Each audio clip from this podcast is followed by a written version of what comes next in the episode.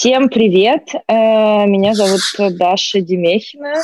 Я исследователь перформанса, и это четвертый эпизод разговора о перформансе, который мы проводим совместно с Музеем современного искусства «Гараж».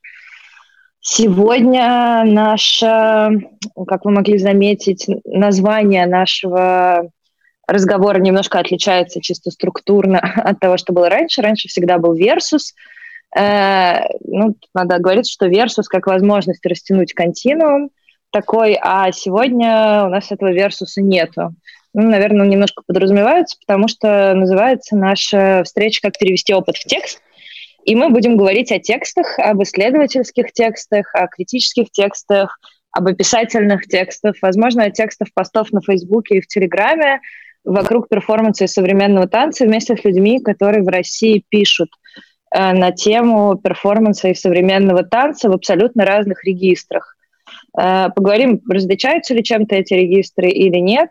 Э, вот, давайте я представлю всех гостей, которые сегодня есть, и сегодня нас много. Сегодня, я, знаете, как хотела сказать сначала, сказала Ире перед началом, что можно просто сказать, значит, исследователь перформанса и танца – Э, критик, редактор и, в общем, примерно обрисовать э, художник, обрисовать деятельность всех людей, которые сегодня здесь находятся. А, но давайте по одному представим. Значит, Анастасия Прошутинская, Настя куратор и исследовательница современного танца. С 2012 Настя, привет. Привет. С 2012 по 2018 Настя работала в культурном э, центре ЗИЛ и создавала там программы резиденции для молодых хореографов, которые породили э, новую волну э, в хореографии, но современной или в современном танце, который будет описывать наш следующий гость в своей будущей книге Аня Казонина, критик, редактор, исследовательница э, современного танца, чьи статьи сейчас можно прочитать на Кольте. В основном, я так вижу, Аня, тебя больше, прежде всего, на Кольте сейчас. Привет, Аня. В Телеграме. Привет, привет. Да, и Аня один из победителей прошлогоднего конкурса, как он называется, TXT Гараж. Э, это означает, что Аня получила грант на написание книжки. И, может быть, сегодня поделится даже какими-то своими инсайтами относительно книжки. Эта книжка будет о современной сцене танца в России. Да? Я ничего не напутала? Да, все верно. Супер. Э, единственный мужчина сегодня среди нас, но у нас все время почему-то женщины превалируют. Э, на самом деле в разговорах. Валентин Дьяконов, куратор музея «Гараж». Э, Валентин, сейчас это не секретная информация, да, я могу сказать, что ты переписываешь книжку. Ну да, я готовлю к выходу английскую версию книжки про перформанс на основе выставки картографии истории, которая состоялась в гараже. Да, это чудесный такой фолиант, он у меня на полочке стоит, красивый, позволяющий познакомиться с историей именно российского перформанса за сто лет на момент выпуска книжки. Сейчас, конечно, уже прошло чуть больше. И Оля Тараканова, э, Оля Критикеса. Э, Оля на статьи можно прочитать на Наджей Вилледже, также в Олином телеграм-канале. Оля тот человек, который не стесняется термина блогер. Э, Олин блог. Нет? Ты стесняешься? Все? Нет, нет, нет, я не стесняюсь, конечно. Олин блог пост постдрама легко находится в Телеграме. Вот, а еще Оля а, создатель двух спектаклей «Корейс капитализма», одна из создательниц, и «Локер Рум Ток», которые проходят в центре имени Мирхольда. Привет, Оля. Привет. Ну, слушайте, давайте начнем. Я на самом деле очень ждала именно этого разговора среди всех, который у нас будет, и было, потому что для меня на самом деле самая больная тема. Говорить мы сегодня будем о языках, о методологиях, о инструментах, которые позволяют делать нам две вещи – фиксировать э, сцену современного танца или перформанса и ее осмыслир... осмыслировать, анализировать и осмыслять. А, ну, в некотором роде, да, что-то такой здесь кадавр закрался, и поэтому мой первый вопрос, на самом деле, для э, всех гостей, э, каким образом вы проводите э, границу между текстом исследовательским и текстом критическим или заметкой в блоге. Э, вот когда вы думаете прямо сейчас, ну, я имею в виду сегодняшним днем, о э, этих типов текстов, какую задачу, какую функцию они несут. Я сразу, так как я модератор, я не высказываю здесь свою позицию, но я сделаю короткий спойлер, что эта тема для меня еще настолько любопытна не с точки зрения академических исследований, потому что тут вроде бы понятно, а для меня прежде всего интересна критика и блогинг, потому что, ну, я чувствую, например, как исследователь очень большой э, недостаток нарративной критики, описательной критики, которая бы просто была на некоторых событиях, а потом передавала бы, что происходит. Э, и такой, может быть, очень быстрого беглого анализа, который бы позволил оказаться то тут, то там, э, в то время как чисто физически, и даже, как мы выяснили, за несколько недель онлайн оказаться не, там, не так-то и просто. То есть все равно приходится выбирать, что смотреть, а что нет. И вот у меня в основном есть потребность такого его критика телепорта, который расскажет, что произошло. А, расскажите, как вы проводите эту границу между разными типами текстов? Или, возможно, сейчас для вас уже как для людей, которые попробовали себя в разных жанрах, от фейсбучного э, поста до академической статьи, да, э, для вас, например, особой методологической разницы, может быть, и нету. Э, Валентин, а можно тебя попросить первым ответить? Да, хорошо, спасибо. Да, давайте я скажу, засеку время ментально. Я на самом деле, поскольку очень давно пишу, и очень маленькую, буквально каплю в море из всей писанины, которую я произвел за свою жизнь, а, занимает именно академические работы, да, для меня эта граница в принципе особо не актуальна. Она, ну, не очень существует. И единственное, пожалуй, различие, которое я мог, мог бы на данном этапе своей жизни произвести между более-менее академическим письмом и более-менее публицистическим, да, потому что, ну, на самом деле, критика, она должна быть и там, и там довольно высокого градуса. В любом случае, ты как бы находишься в критическом э, модусе, когда пишешь и академию, и публицистику. Просто, наверное, чисто эмоциональный градус полемики в случае публицистики э, несколько выше, чем в случае академии, да. И вот э, только этим я могу это э, каким-то образом разделить. И градус полемики, если это прям вот как бы зов, что называется, зов, не знаю, души, сообщества, а, идентичности, чтобы что-то написать и откликнуться непосредственно на то, что происходит, непосредственно быстро, без ссылок и без а, системы и методологии, то тут всегда ты тешишь себя надеждой, что это будет неким политическим актом, политическим жестом и каким-то образом повлияет на общественные настроения относительно того, о чем ты пишешь.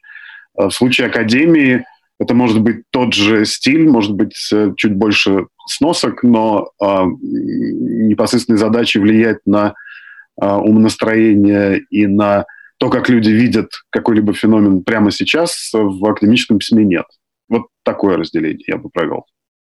То есть у тебя разделяется, если я верно услышала, по аудитории, да, там публицистика и академия, разная целевая аудитория у текста. Нет, это эмоциональное вовлечение. Это, степень... это именно эмоциональное вовлечение, да, только Степень это. эмоционального вовлечения, относящаяся к э, тому, как люди воспринимают что-то, что происходит сейчас real-time, да.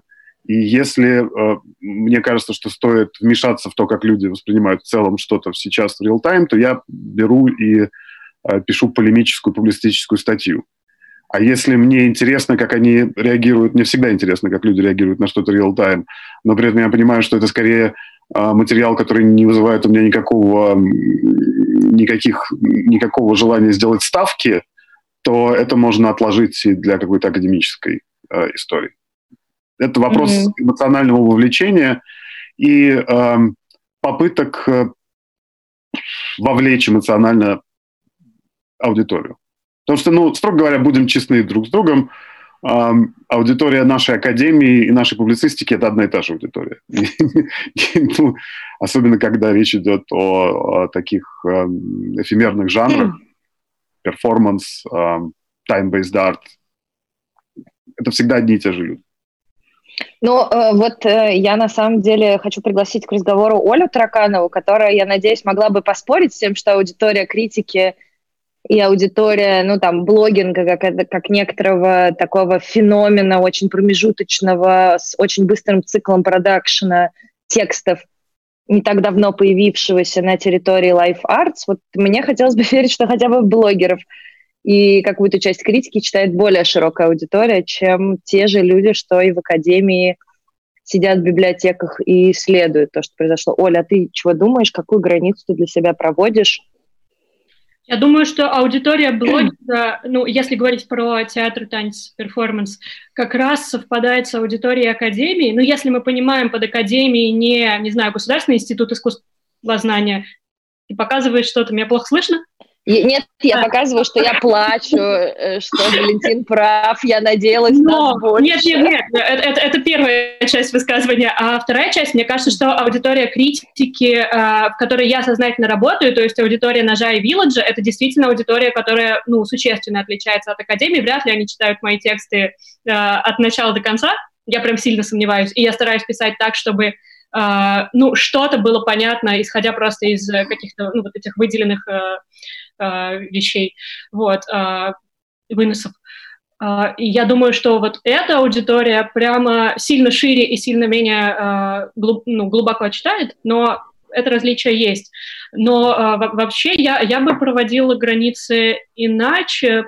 Я думала о том, о чем Валентин говорил, а, тоже сейчас скажу, но для меня это скорее сходство. А границу я бы провела вот так, я бы провела две границы. Между академией и критикой и блогингом, Uh, блогинг – неоплачиваемая история, академия и критика – оплачиваемая mm-hmm. история, и, соответственно, это uh, ну, какие-то обязательства, контракты, условно говоря, требования, необходимость соответствовать формату, uh, которые ставят тебе как, какая-то внешняя инстанция, в отличие от блогинга. Ну, в блогинге единственное, что может ставить какие-то ограничения, это там, ну, не знаю, этика и боязнь потерять аудиторию, но типа, у меня ее нету. Так что фактически, ну, блогинг как бы просто, просто нет ограничений. А, и между блогингом и критикой и академией а, вот тут довольно спорная штука. Я ну, из, из всех академических текстов я написала один отчет о конференции и э, два дипл... Э, две курсовых работы, и сейчас пишу диплом. И я не уверена, что на этом основании можно делать как бы вывод обо всей академической работе, но у меня есть такое ощущение, что если критика и блогинг — это скорее манифест, где не нужно ничего оправдывать, где нужно скорее эмоциональным градусом показать, что тебя что-то бесит или тебе что-то очень нравится. Ну и объяснить, почему так. Но сначала заявить, что меня что-то бесит или мне что-то нравится. А в академии а, ну вот я просто сталкиваюсь с этим сейчас, работая над дипломом, uh, ты все время оказываешься в ситуации, когда тебе нужно оправдаться за то, что ты вообще взялся про что-то писать, каким образом ты взялся про это писать, и ну, это, это как бы какая-то другая позиция автора по отношению к материалу. Вот. А насчет э, того, о чем Валентин говорил, что это градус эмоциональной э, вовлеченности, я согласна, но с другой стороны, э, э, прозвучала еще фраза вот про повлиять на аудиторию, повлиять на настроение сейчас. Да, понятно, Академия не влияет на настроение сейчас, но я бы прям принципиально не разделяла академию, критику и блогинг в том, что это действенные тексты, это тексты, которые прямо оказывают эффект, политический эффект все. И они, ну, в смысле, я когда думаю про любой из этих жанров, я думаю, окей, какое действие по там легитимации или делегитимации произведет мой текст, ну, вот. Оля, спасибо большое. Валентин, если хочется как-то сейчас отреагировать на Ольны слова, в принципе, можно. На согласие, несогласие. Я абсолютно согласен о том, что любой из этих текстов действительно вызывает у ответственных э, авторов, должен вызывать у ответственных авторов э, размышления о той степени действительно легитимации того явления, э, о, о котором они пишут. Это не, да, здесь границы никакой нет между блогингом, э, критикой и академией. Э, но это хорошее слово легитимация, да, и есть там ну да, мы должны, любой человек, который занимается публичным производством текстом, должен думать о том, а, какого рода рекламу, если уж попроще говорить, он делает а, упоминаемым, он, она делает упоминаемым явлением. Угу. Спасибо. Настя, очень хочу пригласить тебя к нашему уже разговору. Что ты думаешь ты как человек, который написал не один академический текст, и не только на русском, э, и не только в русскоязычном контексте, расскажи, проводишь ли ты для себя эту границу между критикой, э, блогингом и каким-то исследовательским текстом? Хм. Ну, на самом деле, да, я написала не так много текстов, не так много критических текстов и не так много исследовательских текстов. Я куратор, в общем, с текстами постольку поскольку приходилось иметь дело. А, но даже, например, сравнивая те стандарты, которые были для написания исследовательской работы в МГУ и стандарты, которые были, чтобы писать э, исследовательскую работу в магистратуре в Америке, э, сразу становится понятно, что вот от что язык это, в общем, такая, как бы такой способ адаптации к условиям труда, к какому, какому-то формату. И это может быть критика, или это может быть э, исследование. То есть постоянно, мне кажется, что постоянно меняется, вот кто пишет для кого и с какой целью, и в критике, и в исследовании. То есть то, что мы называем исследованием, постоянно как бы трансформируется. Вот эти фундаментальные, прикладные исследования. Как бы есть прессинг делать исследования все более, там, может быть, прикладными или междисциплинарными. От этого постоянно язык и, и, и требования, что ли, как бы и, и ожидания от критики, э, от исследований меняются. А, но и с критикой, что ли, тоже такое же что-то происходит, какая-то трансформация и мы можем записать критику во что-то совершенно отжившее. Я постоянно слышу вот это, да, может быть, вам тоже попадается, зачем критика нужна, и кто ее читает, и, собственно, какой смысл в том, чтобы она существовала. Ну вот, и кажется, что вот возьми сейчас какое-нибудь какое крупное издательство там финансировать колонку еженедельной там критики перформанса в Москве, а, то достаточно будет одного этого действия, чтобы там целая там традиция вообще критики на, ну, как бы наработалась э, через создание вот это, просто этого пула текстов. Короче, постоянно, ну, как бы, вот я, в общем, мой тезис, наверное, про то, что вот язык и различие, оно достаточно подвижно и зависит от конкретных обстоятельств того, где этот текст э, случился. Вот, а поскольку э, вот я из как бы из кураторской позиции э, сегодня участвую, буду скорее таким подбирающим мечей, потому что я, ну да, люди, которые критику пишут, пишут э, это интересно их слушать. Э, но мне просто хотелось сказать, что э, наряду с тем, что меняется, вот как бы постоянно трансформируется исследование и критика, возникают тоже новые как бы, позиции, новые ситуации, в которых текст и перформанс возникает. Да? То есть есть э, текст художника, который появляется вот, в общественном как, пространстве, и это прям становится очень интересно почитать, что художник э, пишет. Или, например, текст куратора. Я хотела вот этот пример привести, когда я участвовала в проекте, э, инициированном э, теоретиком Анной Ваянович и двумя кураторами – Беляной Тунуровской и Марьяны Цветкович, это вот э, э, Балканы.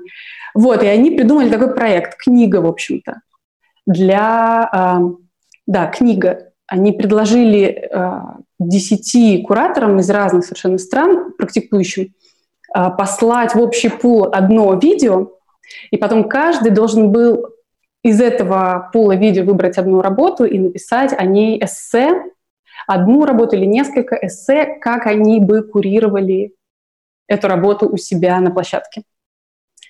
И получился, в общем, и получился вот, этот, вот эта книга из текстов, которые, по сути, не являются ни исследовательскими, ни критическими, а дают доступ к какой-то вообще другой совершенно оптике. А, с одной стороны, очень теоретически насыщенный, потому что люди насмотренные, начитанные, понятно. Но, с другой стороны, очень практический взгляд, потому что тут нужно как бы посмотреть, какая у них аудитория, что у них за площадка, вписать это в свой контекст и так далее. Ну, в общем, это интересно, что само это поле текста по танцам может а, расширяться помимо вот этой как бы дихотомии э, критики исследования академического и неакадемического.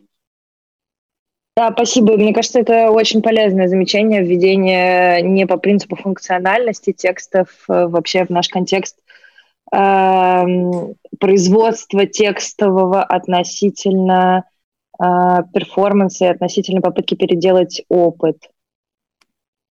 Э, так, а, Аня, я хочу тебя теперь пригласить тоже к нам присоединиться. Что ты думаешь? Видишь ли ты для себя эту разницу между критикой и исследованием? И, кстати, очень любопытно, вот тексты, которые ты пишешь на кольте, твои такие развернутые лонгриды, к какому жанру ты их условно относишь? Как ты их для себя идентифицируешь? Угу. А, ну, у меня на самом деле есть э, опыт а, и написание там критических текстов в СМИ. И у меня тоже есть блог, а, у меня есть тоже телеграм-канал «Странные танцы», в котором я, ну, я не, не называю себя блогером, но у меня тоже есть такой а, опыт э, быстрого письма, причем очень такого эффективного письма, которое я практикую именно в телеграм-канале, где я могу просто в состоянии эффекта выплеснуть какое-то количество э, впечатлений и в качестве такой заметки о том, что произошло. И мне кажется, что это а, просто один из а, ну, поля блогинга. Это а, в этом плане позволяет именно такое развязанное письмо, менее ориентирующееся на какие-то там установки, форматы и требования той инстанции, в которой ты пишешь в этом плане, это у меня тоже есть различия между например, критикой и блогингом, естественно, между э, исследовательским текстом. А, ну, вообще, первое, что мне приходит в голову, я подумала, что с точки зрения читателя, если посмотреть, э, то исследовательские тексты, они скорее дают доступ к какому-то набору академических дискурсов, нежели к самим произведениям. То есть, например, у нас очень мало современной академической литературы о танце. Я буду в основном говорить о танце, потому что я пишу в основном об этом. А, и когда я хочу подключиться к какому-то производству дискурсивного а, такому дискурсивному производству, например, в Западной Академии, для меня это, это э, исследовательские тексты. При этом они дают, практически не дают мне никакого доступа к самим произведениям, поскольку, как правило, в них произведения используются для того, чтобы подкрепить какую-то исследовательскую позицию, а, и это очень такой, такая скользкая дорожка через академические тексты пытаться выйти на а, то, чтобы понять, например, что происходит на сцене. В этом плане, конечно, больше помогает критика или блогинг. А, я согласна с Олей, что есть разница, что можно провести границу между критикой и блогингом с точки зрения того, что это, мне кажется, блогинг, надо понимать, что это всегда а, еще история про личный бренд, про некое накопление а, символического капитала, который идет немножко по другим путям, не таким, как в академии, даже не таким, как в а, СМИ, которых ты все равно находишься в системе, ну, которая тебе предлагает эти СМИ, то есть ты все равно проходишь какое-то количество фильтров, редакторский фильтр, а, ты как-то себя соотносишь с этой повесткой СМИ, да, в котором ты публикуешься. В этом плане блогинг, мне кажется, такой, с одной стороны, более свободная вещь, с другой стороны, это вещь, которая Э, довольно сильно зависит от э, того, как ты общаешься напрямую с аудиторией. И я это действительно воспринимаю как такой маленький, может быть, вообще не про деньги, но такой маленький медиабизнес. Это отличает, мне кажется, очень сильно это от критики и от э, академии. И мне кажется, что в блогах вообще сейчас, по крайней мере в России, создается какая-то своя собственная экосистема, которая начинает представлять некоторую альтернативную экспертизу.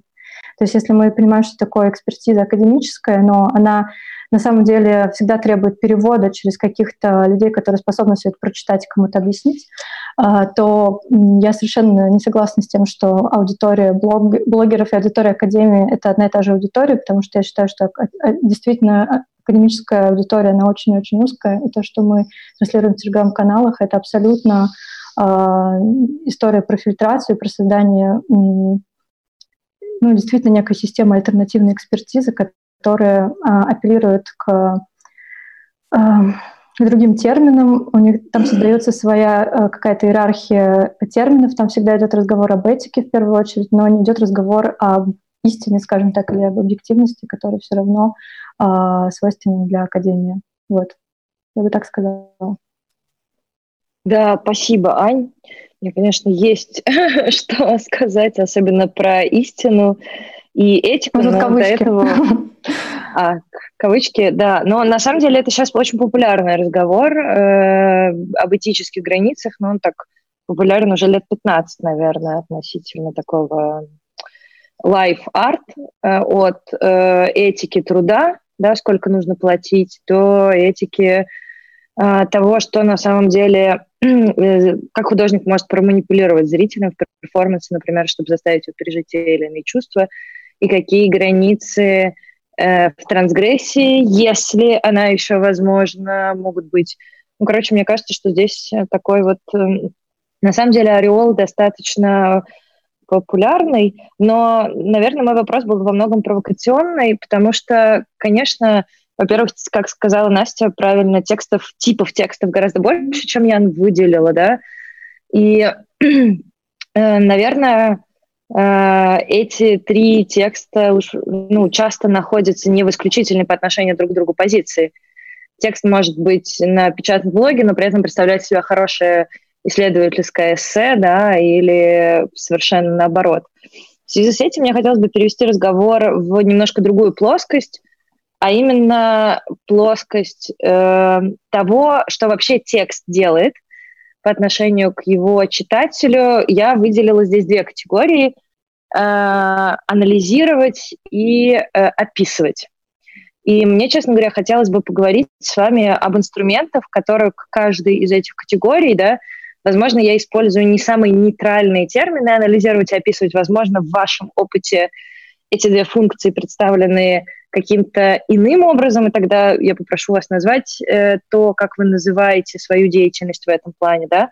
Ну, то есть, грубо говоря, процесс фиксации того, что произошло, и попытка донести знания о событии, и э, уже последующая э, аналитическая работа с этим – Э, через что угодно. Я хочу начать, э, предложить вам начать с языка описания, с языка фиксации, какие инструменты, э, какую дистанцию вы выбираете для себя, когда Э, описываете что-то, когда фиксируете какое-то событие, когда хотите его, ну, создать его трейс, да, таким образом, ну, сохранить его каким-то образом. Э, к какому буквально, ну, как бы языку какой дисциплины, или, может быть, к какому интенционному языку, я не знаю, какие параметры для вас окажутся в описании релевантные, вот э, прошу вас обратиться именно к ним и рассказать, как устроен этот процесс для вас. Аня, может быть, тебя попросить продолжить? Mm-hmm. Теперь только про язык описания. Вообще, ну, анализируешь ли ты свою работу с точки зрения того, что ты ставишь задачу описывать, фиксировать, передавать, пересказывать? Э, и если передавать и пересказывать, то что? И какими способами, на какой дистанции? Угу. Ты от ну, себя хочешь в момент создания такого описания? Ну, вообще для меня вот эта категория описания, вообще вот в твоем вопросе, э, как описать события, э, для меня и слово событие, и слово описание, они являются... Там было как, э, как перевести опыт в текст. Более того, там еще было сложнее, потому что тут входит совсем феноменологическая, ну или психическая категория опыта, которая требует супер уточнение, да. Я надеюсь, что на последнем вопросе мы к этому вернемся, к тому, почему же именно так называется наш сегодняшний разговор. А, ну, а, я просто хочу сказать, что первый вопрос, который я бы себе задала, это что такое э, событие, которое я описываю, и где его границы. Потому что это, мне кажется, очень неочевидная вещь, и мне нравится думать о том, что нравится метафора такого зумирования, наверное, да, когда а, в идеале там критик или блогер или журналист осознает, что у него может быть э, ну, разные дистанции по отношению к этому событию, да, и что его можно рассматривать в большем или меньшем приближении, и в зависимости от этого разные вещи, разные детали будут попадать как бы в состав этого события. И мне кажется, это очень важно, потому что помимо, ну, мне кажется, что задача там и блогера, и критика, человек, который вот пишет, прям записывает, да, за тем, что происходит, какой-то архив создает, а помимо знакомства аудитории с тем, что происходит еще, и важно а, предложить свое понимание, а что же считать а, событием, собственно, да, а, и, ну, то есть и для меня есть такая как бы континуум, можно сказать, с одной стороны, которого будет очень личный опыт, да, переживания этого события, такая более феноменологическая перспектива, а с другой стороны будет, будут какие-то очень общие вещи, которые связаны больше с тем, в какой системе институциональной это происходит, а, в каком а, каких-то экономической ситуации, там какая-то самоорганизация это или это кем-то поддержана, там, не знаю, с точки зрения идеологии, как это все расположено, это событие. Вот. И ну, я, по крайней мере, за собой замечаю, что мне каждый раз, когда я задаюсь задачей типа нейтрально что-то описать, я все равно делаю выбор в пользу того, а, что войдет для меня в... что будет значимо в том, как я определяю это событие. Вот. И э, поскольку мне кажется, что это выбор, и это очень сильно зависит от конкретного э, кейса, вот, то я просто могу предложить э, ну, как бы две, наверное, описание двух вот этих вот э, крайних точек. С одной стороны, это такое для меня это фигура Пегги Фелан, такой э, феноменологич, фен, исследователь феноменолога, да, который говорит о том, что э, вообще описание э, искусства перформанса и любой их live art — это очень проблематичная вещь в связи с тем, что они там исчезают, и в связи с тем, что мы, по сути, мы все время работаем только со своей памятью, и нужно пытаться не фиксировать события, там, описать, как танцевать. Э, и в этом плане, например, для меня эталоном являются тексты художников, а, которые пишут о своем опыте а, событий или тексты критиков, которые пытаются а, ну, передать просто свое впечатление нахождения внутри. Например, мне очень нравится, как пишет Сьюзен Коузел, такая, она исследовательница и критика художница, когда она там описывает э, свой опыт э, взаимодействия тела с компьютером, и это вполне себе описание события, которое через очень такое подробное описание своего внутреннего там, телесного соматического состояния может дать очень широкую картину того, что на самом деле происходит в работе. Или, например, недавно э, вышел манифест Ани Кравченко на Round Art, где она тоже пытается говорить не об опыте, а из опыта, и для танца, там, для перформанса, мне кажется, который очень сильно связан там, с проживанием времени, с темпоральностью, с телом. Э, очень важно иметь вот этот навык погружения вот этого внимательного, подробного переживания того, что происходит. С другой стороны, для меня, ну, там, другим а, а, полюсом как бы пытаться, попытки найти рамку это событие, это будет, будут вещи, связанные, там, не знаю, с критической теорией, с какой-то институциональной ситуацией, с тем, а, в какой, э, как производится это произведение, как а, какая рамка там, экономических трудовых отношений, и иногда это для меня, для описания это становится гораздо важнее а, для, для того, чтобы проникнуть в суть этого события. Ну, то есть, например, когда я писала текст про Тина Сигала, его описание гораздо больше заняло у меня а, именно анализ того, как его искусство производится в институциональной ситуации, как распространяется о нем информация, нежели то, что происходит внутри, когда я попадаю на выставку и вижу его перформанс. Потому что когда я так определяю свою границу этого события и говорю, что вот а, оно состоит в этом, а, ну, в этом и есть моя как бы, позиция, мое высказывание. То есть описание в данном случае не может быть нейтральным. Мне кажется, это очень важно это понимать. Угу.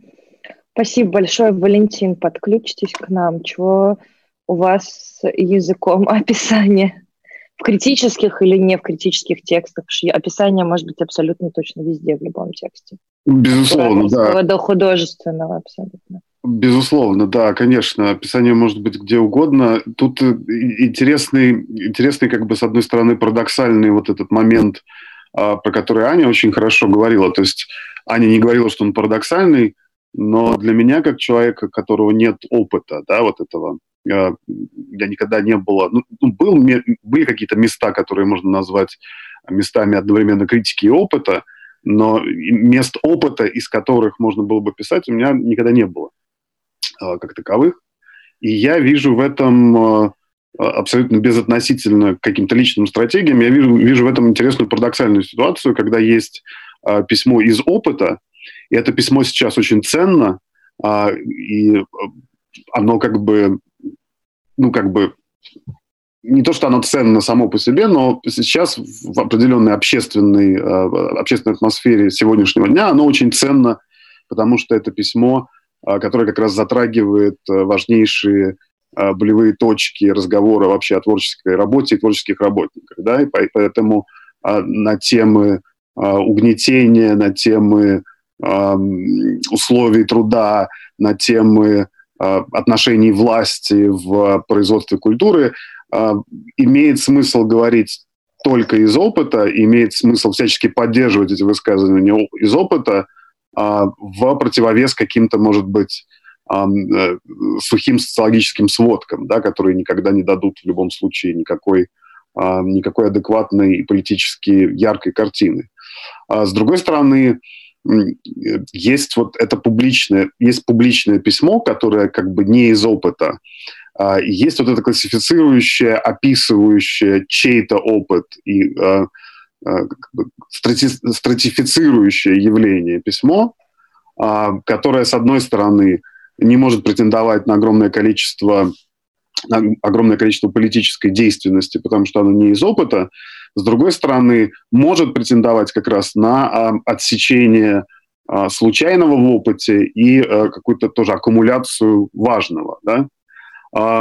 Что касается описаний как таковых, тут, ну, мне кажется, все сталкивались, э, все коллеги сталкивались с тем, что как только ты садишься и пытаешься сделать объективное описание, а, сразу вылезает какая-то вот невероятная, невероятная хрень, и а, лучше садиться за описание всегда с внутренним дескриптором, да, а, не скрывая от себя в первую очередь свое собственное отношение к объекту описания, потому что, конечно же, объективное описание в теории, возможно, существует, чисто математически, возможно, можно сконструировать его существование, но в реальности без, без, без относительное описание это такая вещь, ну, как бы такая чисто, чисто теоретическая, не имеющая никакой, никакого реального воплощения. Спасибо. Э, Настя, что ты думаешь? Что у тебя с дистанцией по отношению к объекту, который ты описываешь, или к событию, который ты описываешь? А можно я расскажу про две книжки? Ну, давай, да, минутка телемагазина на диване. Да, ну, типа такого. А, да нет, на самом деле просто, ну я из танца говорю, да, перформанс нам задан как достаточно широкая рамка, но мне интересен танец, и вот описание в, э, в текстах о танце — это всегда очень уязвимое место на самом деле. Видимо, тут э, как бы специфика самого этого медиума э, делает вот это, это место особенно таким чувствительным, как, как описать. А, и мне это очень стало интересно, а, когда вот я столкнулась с этой книжкой а, Джилл Джонстон, критик, которая в 60-е писала о новом танце Джадсон Чорчи, была таким, в общем, оформителем этой новой волны. Писала она, там у нее была регулярная эта колонка для Village Voice. Вот. И мне стало интересно, посмотреть, как, э, как она к этому подходит, учитывая, что это что-то совершенно новое, да, потому что как мы можем описать что-то, чего не было раньше. Как мы можем описать танец и как мы можем писать новый танец, который постмодерн, который вообще не хочет э, никаким образом пересекаться с тем, что уже было, и, соответственно, э, теми предыдущими инструментами его не взять. Собственно, то, с чем мы часто сталкиваемся, когда э, там, современная наша критика танца нас не совсем удовлетворяет, просто в силу того, что инструменты прежние, а что-то новое возникает, и как-то с ним сложно. Ну вот, и там у Джилл Джонсон мне очень заинтриговал ее подход. Она рассматривает э, именно движение как событие и очень подробно его описывает. Э, то есть она вводит его буквально такими формулировками. Он сделал движение, которого прежде никто не видел. Или там, когда вы, вы смотрите этот, этот танец, или когда вы там, оказываетесь в этом пространстве, первое, на что вы обращаете внимание, это руки. И дальше очень подробно, что там конкретно происходило, там как был там э, корпус, э, локти, голова. И она позволяет себе еще какую-то какую интерпретацию, скорее характера, скорее ну, как бы тона, звучания. Там, это, это была смесь там, страдания и, там, и, и неловкости в этот момент. Да? Ну, или что-нибудь в этом роде. А, то есть она Э, интересным образом как бы вводит именно движение в танце как, э, как событие. Поэтому, конечно, описывает. Вот. Не знаю, можно ли э, на ее текстах потом изучать там Джадсон Чорч, например, да, то есть насколько это документ. Но то, что это сейчас, например, так вдохновляет на другое смотрение – меня, да, и, наверное, людей, которые это читали регулярно, было достаточно популярно. Вот это вот интересная какая-то оптика, что это, что это описание может быть как бы событием и практикой, а, которую тоже пишущий предлагает. Вот, а вторую, а вторую книжку, которую мне в связи с этим вспомнилась, это как раз а, книга Кэтрин Вуд, она была в прошлом твоем выпуске даже, да? Uh, которая mm-hmm, да. вот в этой серии uh, одна книжка про одну работу, и она там писала про uh, вот эту легендарную работу Иван Райнер «Mind is a, muscle». Разум — это мышца. Вся книжка посвящена только этой одной работе. И чем она невероятно для меня была интересной цена, это не теоретическими, как можно было предположить, там, размышлениями о постмодерне, Иван Райнер и так далее — а невероятно подробным описанием. То есть уже это такая легендарная работа, мы ее передаем как бы из уст в уста, и уже не знаем, как много всего вокруг там происходило и так далее. И я понимаю, что ну вот же, вот это оно описание, но я не могла бы представить себе такой степени подробности текста ни в блоге, ни в не в критической статье, только по-настоящему академическое исследование может себе позволить такую степень подробности описания. А, Настя, и, наверное, вот в прошлый раз э, тебе пришел вопрос. Я, кстати, напоминаю, что у нас всегда есть время на то, чтобы ответить вопросы, которые придут. Пишите их на YouTube. Трансляции Ирина, наш прекрасный координатор, нам их перешлет. Вот, мне кажется, это тебе вопрос задали. Звучит он так. Зачем издательство, если можно сделать ближе к людям в соцсетях? Это когда ты э, говорила про издание книжки с кураторскими текстами, mm-hmm. адаптациями того, как вы прокурировали перформанс. Я долго думала, что хотел спросить человека. Мне кажется, он хотел спросить, зачем нужно издавать тексты в издательствах, если сейчас можно опубликовать все в интернете. Э, это был такой вопрос, типа, зачем делать печатную книгу, он немного э, риторический, поэтому я адресую его тебе сейчас, чтобы ты как-то очень коротко могла на него ответить. Ну, печатная книжка, мне кажется, вводит э, проблематику в, в поле обсуждения, широкое, широкое поле обсуждения. И когда Анна Ваянович, как теоретик, ну, задумывала эту книгу с коллегами, им показалось, что голос куратора в этом общем как бы э, поле, он не так часто слышен на самом деле. А, то есть мы часто можем услышать тексты художников в своих работах или тексты пиарщиков – которые пытаются продать билеты, ну, если говорить о танце, да, а вот этот выбор а, куратора, как он пришел вообще к решению что-либо показывать, а, очень часто оказывается за кулисами, и поэтому вывести его именно в официально как бы, да, в, в поле обсуждения, через книжку именно, а не через блог, там кто-то подписался, кто-то нет. Это было вполне такое осмысленное, по-моему, очень удачное решение. Угу, вот. Спасибо. Угу. И я просто зачитаю, чтобы это, ну, как бы также повисло э, как мнение. Роман Сергеевич Осьминкин пишет нам на YouTube. А, академический дискурс – это теория, арт-критика и блогинг – это критика. Два разных модуса высказывания. Первый – дескриптивный, а второй – перформативный. Прежде, э, также это два разные, две разные темпоральности, где первая, прежде чем что-то сказать, должна предложить претендующую на объективность и непротиворечивость методологию, а вторая гипостазирует субъективное суждение. Это, ну, как бы я просто зачитываю, чтобы, если вы захотите в какой-то момент отреагировать э, на то, что к нам присоединился Роман Сергеевич, вы вполне можете это сделать. Э, да, вот он также пишет еще. А блогер или критик – это насмотренный любитель, который среди равных, первый среди равных. Он код темпорален своему читателю, заражает и убеждает. Академия как форма университетского дискурса ведает знания, между ними науч-поп.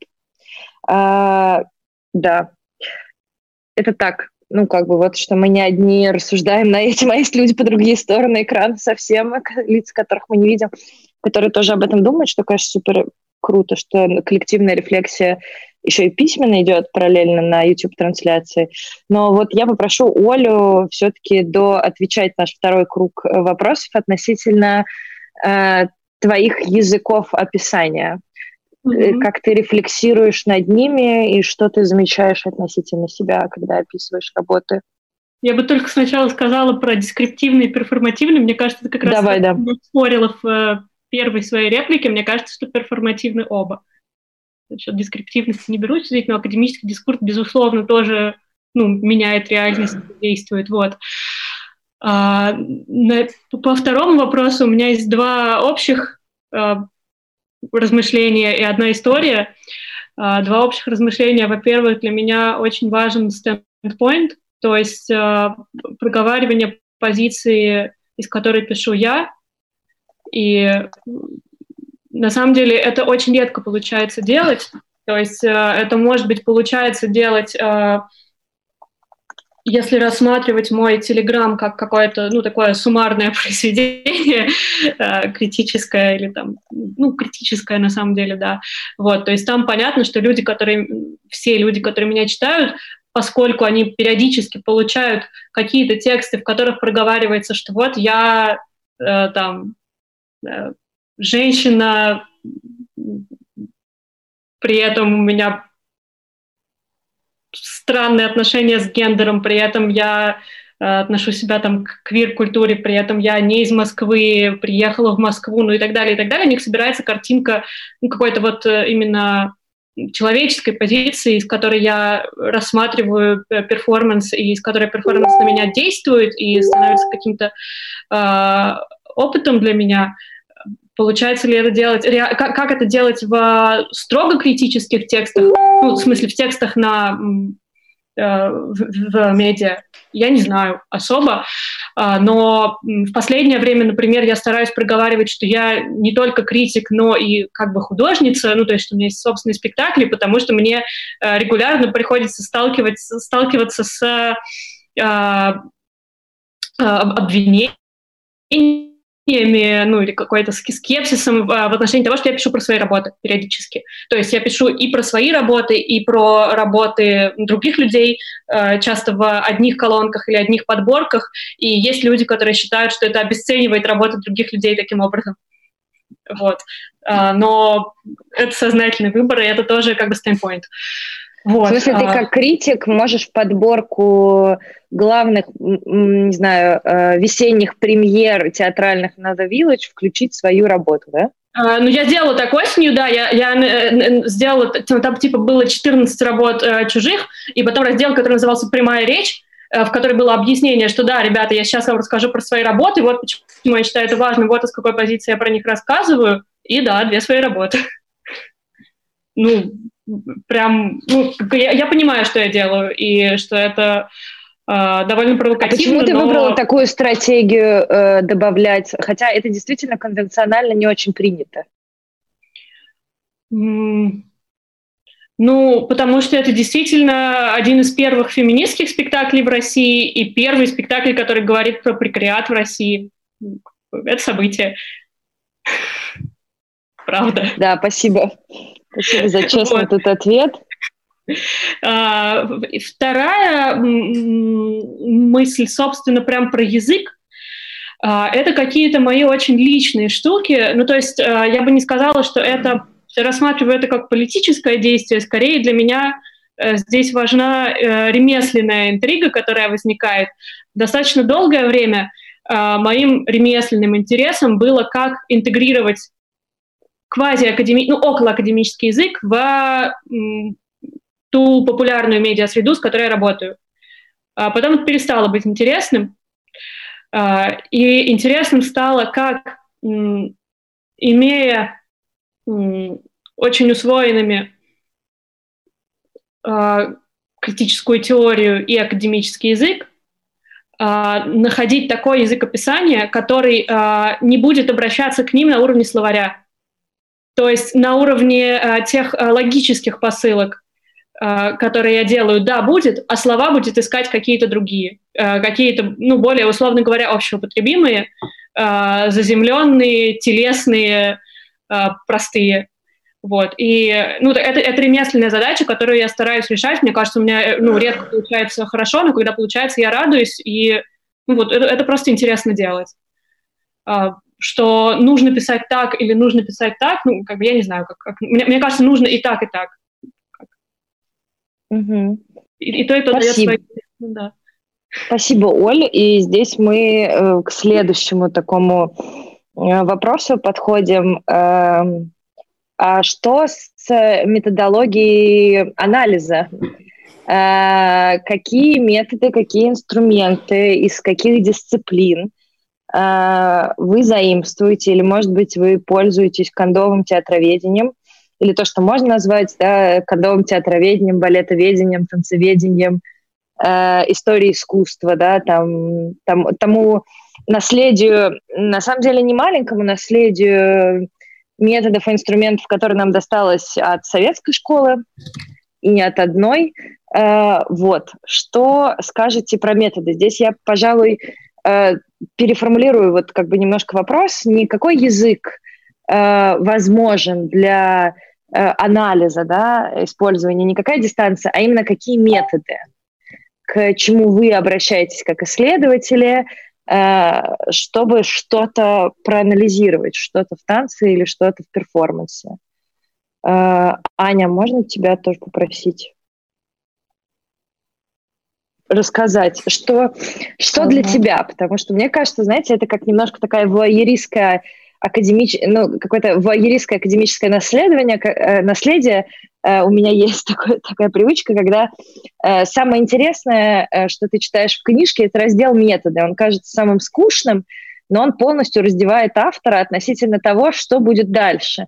То есть ты посмотрел на методы, и такое уже можешь прикинуть, что там тебя дальше в книжечке ждет. Надо сказать, что ни одно введение так э, не помогает э, разобраться, особенно с монографиями большими, как э, страничка, посвященная инструментарию автора и тому, в какой парадигме он сейчас будет вести разговор с нами. Да, а... я все. А, я вырву страничку с методами своей книжки, когда будут тебе ее дарить, чтобы у тебя был какой-то интерес для того, чтобы дальше читать. Чтобы у меня была интрига. Интрига, да. всегда недосказанная, поэтому нужна интрига. Интрига, интрига, да.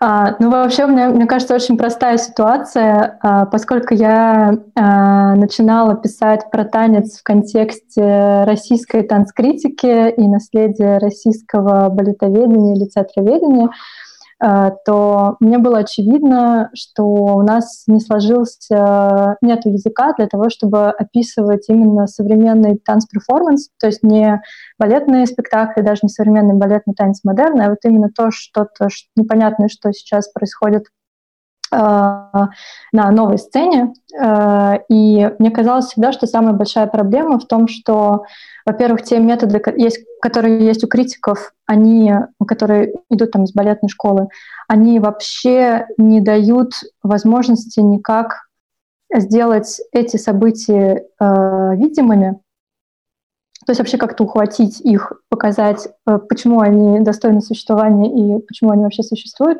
А с другой стороны, э, нету никакой попытки их контекстуализировать. То есть это работы, которые не видятся как часть какой-то актуальной культуры.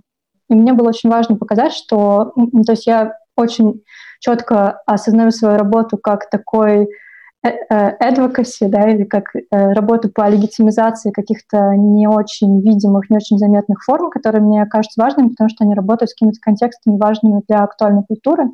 Вот, и поэтому я обратилась к методам западных dance studies, с попыткой как-то их локализовать в нашем контексте, который, мне кажется, в большей степени, который, конечно, очень сильно находится под влиянием советской истории, и всех вот этих там проблем, да, которые были у танца, и которые находятся, которые в большей степени э, находятся под влиянием там, экономической, институциональной ситуации, точнее, какое-то ее отсутствие. А, вот. И если говорить про денстазис, это такой зонтичный термин, да, который э, в себе аккумулирует самые разные методы, которые это дисциплина, которая складывается во второй половине 20 века, и она в себя просто вбирает методы там, антропологии, гендерной теории, семиотики, там, теории перформативности, какие-то методы феноменологического описания и анализа событий там, из опыта изнутри, методы нейронаук.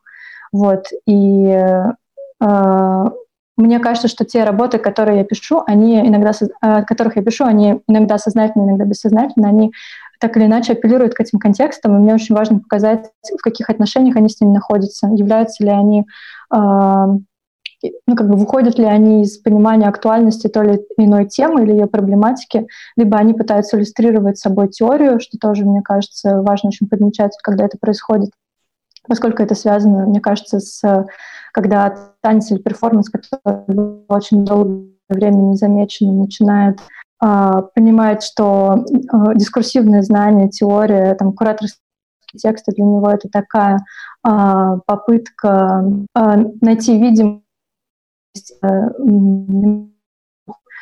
какой-то власти, то очень важно понимать, что иногда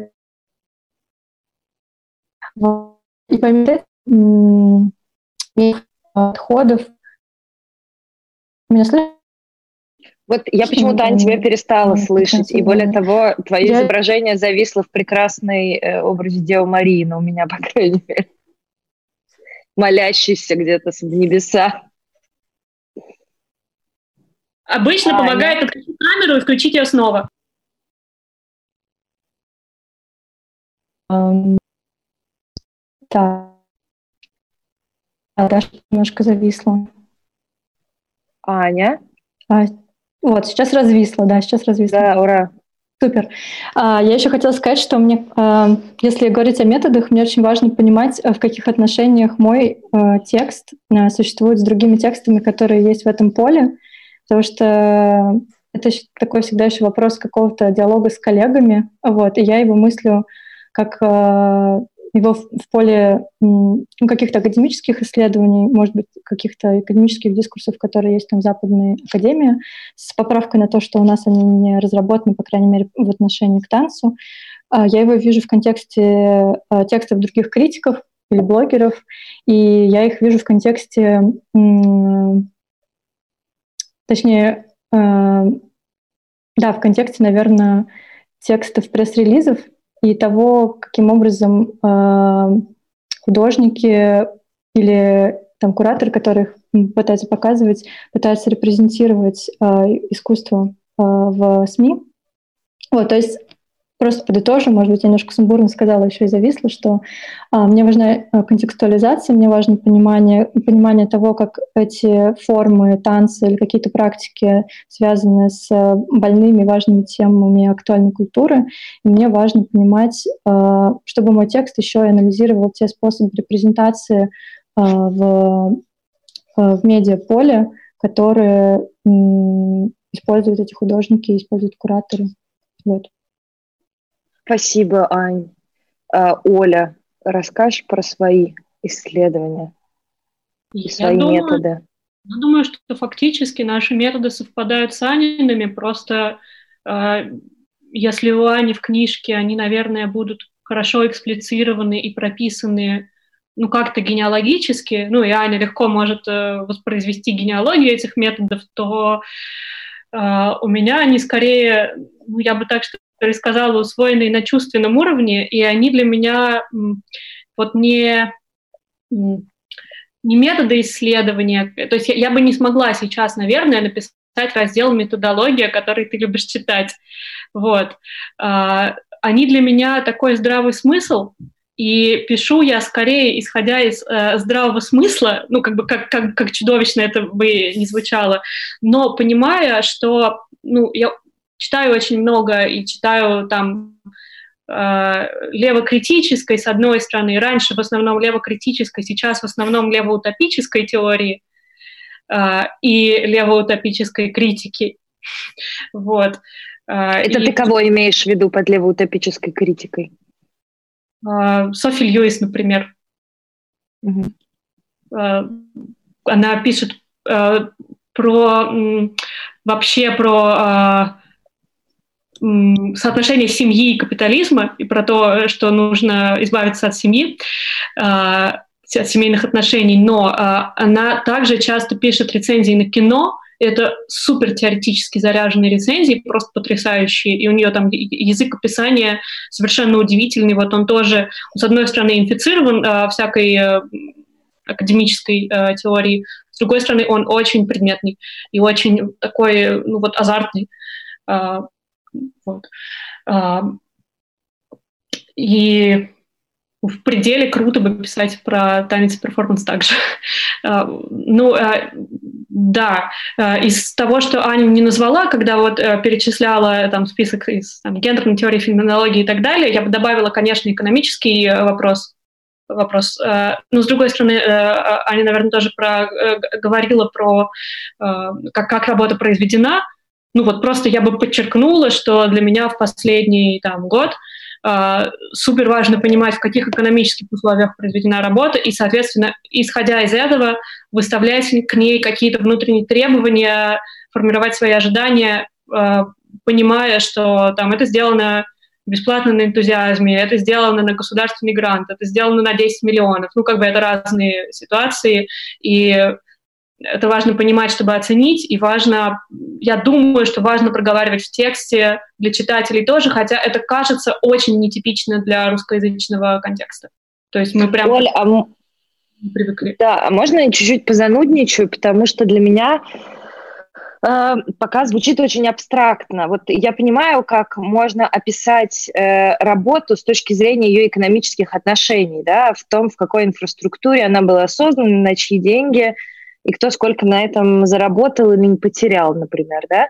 Я понимаю, как это вложится в описание, но как вы используете это в качестве э, методологии для анализа, для меня э, все еще остается достаточно абстрактно. Вот если бы ты могла бы привести некоторый пример, грубо говоря, работа, к которой ты прикладываешь это в качестве некоторого методологического постулата, и какой вывод ой, относительно работы получилось сделать на базе этого, потому что мое критическое отношение к критической теории и ко многим вещам, связанных с левой теорией, да, мне кажется, что это хорошая методология и хороший язык описания создания работы, описания создания контекста этой работы, и это возможность выстраивания определенного дистанции с этой работой. Но как применить это для анализа этой работы, я, боже упаси, не знаю. Я, честно говоря, я не побоюсь показаться глупой, если я буду очень рада, если после твоего объяснения я скажу, а, вот как оно можно было.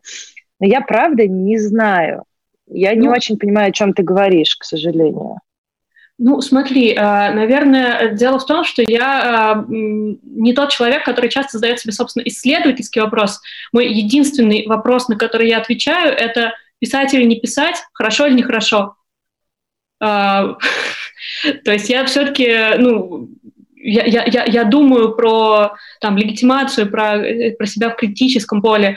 И ну, все, все сводится на самом деле к вопросу оценки. И для того, чтобы оценить, э, хорошо или нехорошо и как действует, э, нужно... Но как действует, это совершенно не вопрос оценки. Как это работает, это супер отличный исследовательский вопрос, который слава богу, с 60-х годов на Life Arts повис как э, домоклов меч. И это основной вопрос, который там задается.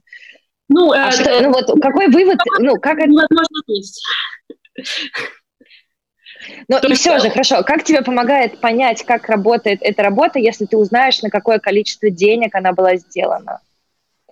Или кто был спонсором этой работы? Я не очень, я понимаю, какую ну, это контекстуальную дает штуку, но какую конкретно, про, что это помогает понять про работу саму? Ну, я тоже абстрактно скажу э, пока. Э, вот один, прям, одну связку легко. Э, на чьи деньги была сделана работа, задает мне границы того, ну, границы условной внутренней цензуры для этой работы, потому что она есть. Ну, она почти всегда есть. В смысле, есть. чтобы не обидеть человека, который случайно дал на эту работу деньги? Ну, или, или что, ну, какие моменты цензуры? Я очень занудничаю, я всех призываю подключиться сейчас к нашему занудному, потому что э, я, слушайте, простите, я правда не въезжаю в это. Может быть, я в этом глупа. Но... Ну, хорошо, давай я попробую сказать не на уровне цензуры, а на уровне ожиданий. Когда э, тебе заказывают, заказывает работу какая-то институция, э, или ты подаешь на какой-то грант, неважно, ты понимаешь, что есть какие-то ожидания, которые ты удовлетворишь, не удовлетворишь, но ожидание есть. Это может быть ожидание институциональной критики, это может быть ожидание конвенциональной по меркам этой институции работы, но ожидание есть. И учитывая этот контекст, можно смотреть, насколько работа э, следует этим ожиданиям или реформирует эти ожидания для будущих работ.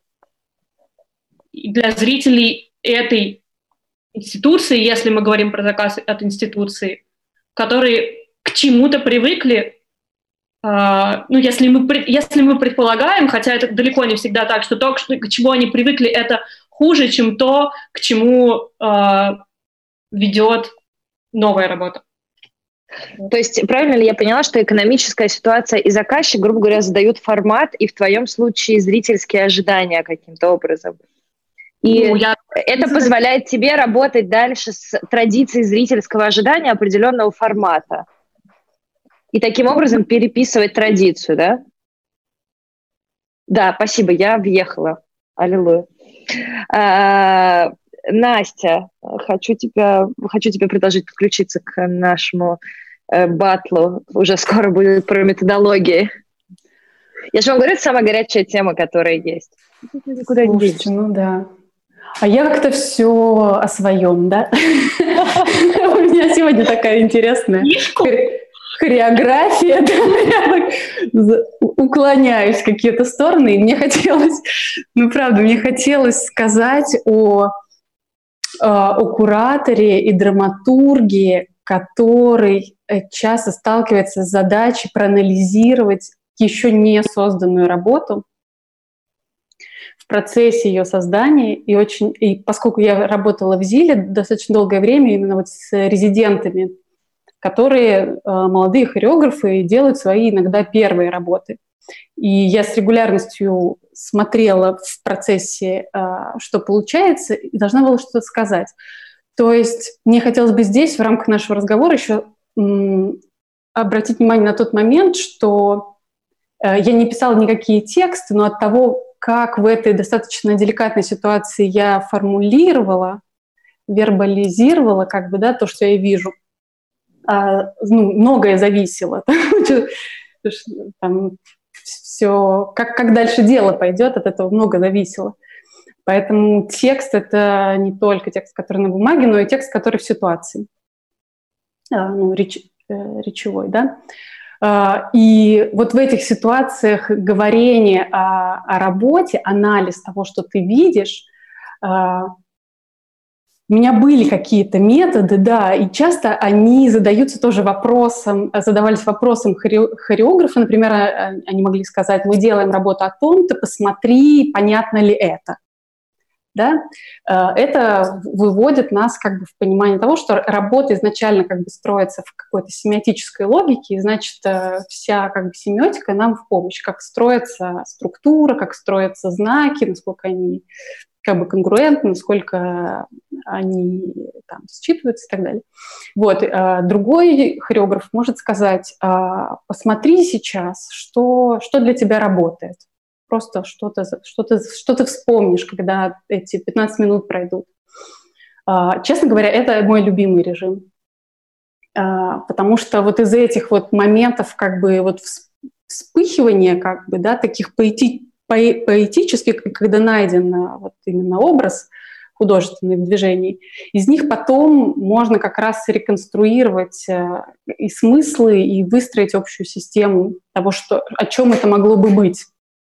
А, и для меня это скорее такая психоаналитическая, что ли, такой режим, когда просто как бы ты настраиваешься, а, хотя это не просто, да, это тоже целая парадигма психоаналитическое смотрение, УПАВИ, там достаточно подробно она разбирается как аналитический инструмент.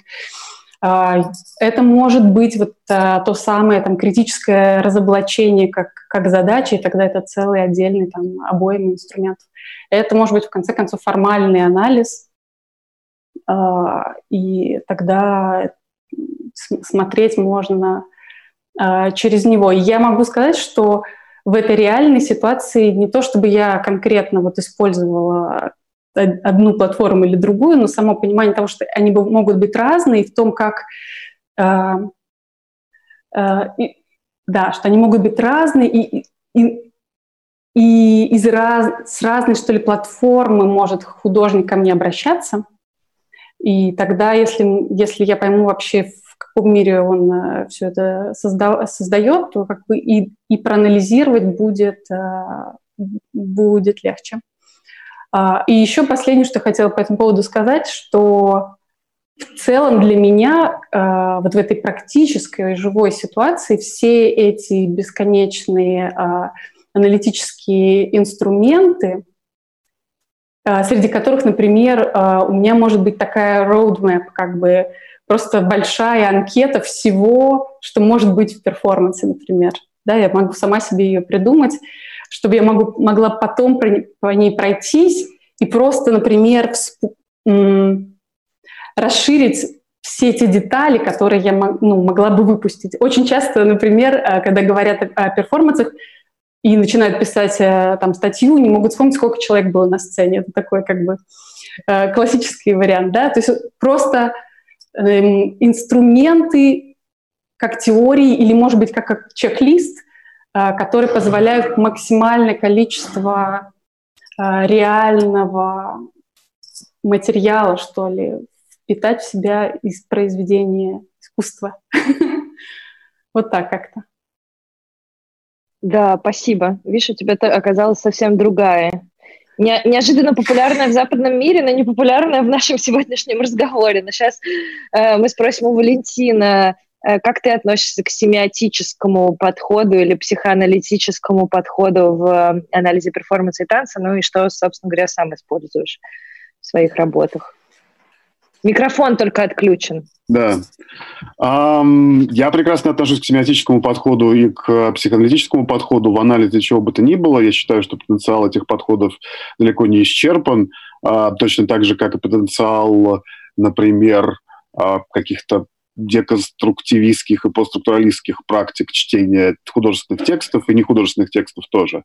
А, у меня есть э, огромное желание высказать ряд безответственных суждений, а, особенно в контексте слова методология, а, потому что я считаю, что методология это зло, что так. ни в коем случае никакой методологии не должно быть, что это чудовищная обманка, и, строго говоря, методология это не более чем шрамирование стратегиями и фетишами каких-то западных университетов. И ничего кроме этого, ничего, ни, ничем другим, кроме этого, методология как, вот, э, как нечто нужное не является. И э, это, это как бы крик души во многом, потому что, конечно, мне, как такому полуакадемическому человеку, э, всегда а, всегда передо мной стоял призрак некой классной методологии, которую ты воспринял, и после этого твоя книжка стала классной, твоя статья стала супер, а, ты можешь сразу по-английски все писать, тебя напечатают там, где печатают людей по-английски, ты становишься не собой уже, а каким-то супер человеком, да? И я до сих пор вижу э, людей, которые живут в этой парадигме, при том, что они, например, могут говорить о том, что они э, руководствуются, скажем, некой сложной сборкой, основанной на политике идентичности в широком смысле, да? А, при том, что они делают эту поправку, они говорят, а, вот у меня зато есть методология вот клевая, и, а, и после того, как у меня вот эта клевая методология есть, все, что я говорю, в принципе, верно. То есть считайте дальше, что я вот как бы делаю благое дело а, через речь, через письмо, через что угодно, да. А с третьей стороны, я помню, был такой удивительный момент, когда а, моя хорошая подруга, которая защищалась в одном крупном а, западном университете, прислала мне свой диссер почитать э, по-английски перед там за два дня до защиты. А, и очень нервная, нервная была история. Вот, и попросила, как бы, попросила, если делать какие-то замечания, это не очень болезненные. И самое неболезненное замечание, которое я сделала, я сказала, слушай, а что у тебя такая алдовая методология? После этого она не разговаривала со мной, наверное, два месяца или что-то в этом роде. А, за алдовую методологию только, да?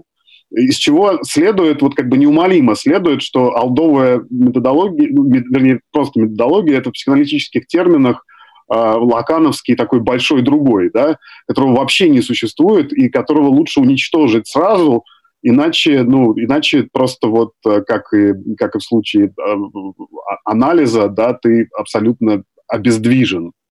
Ты, ты не можешь ничего. Э, произвести, потому что ты апеллируешь исключительно к большому другому и конструируешься тоже вот э, отношениями с большим другим. Так что к черту методологию, э, да здравствует, не знаю, Джон Лоу, for, for instance.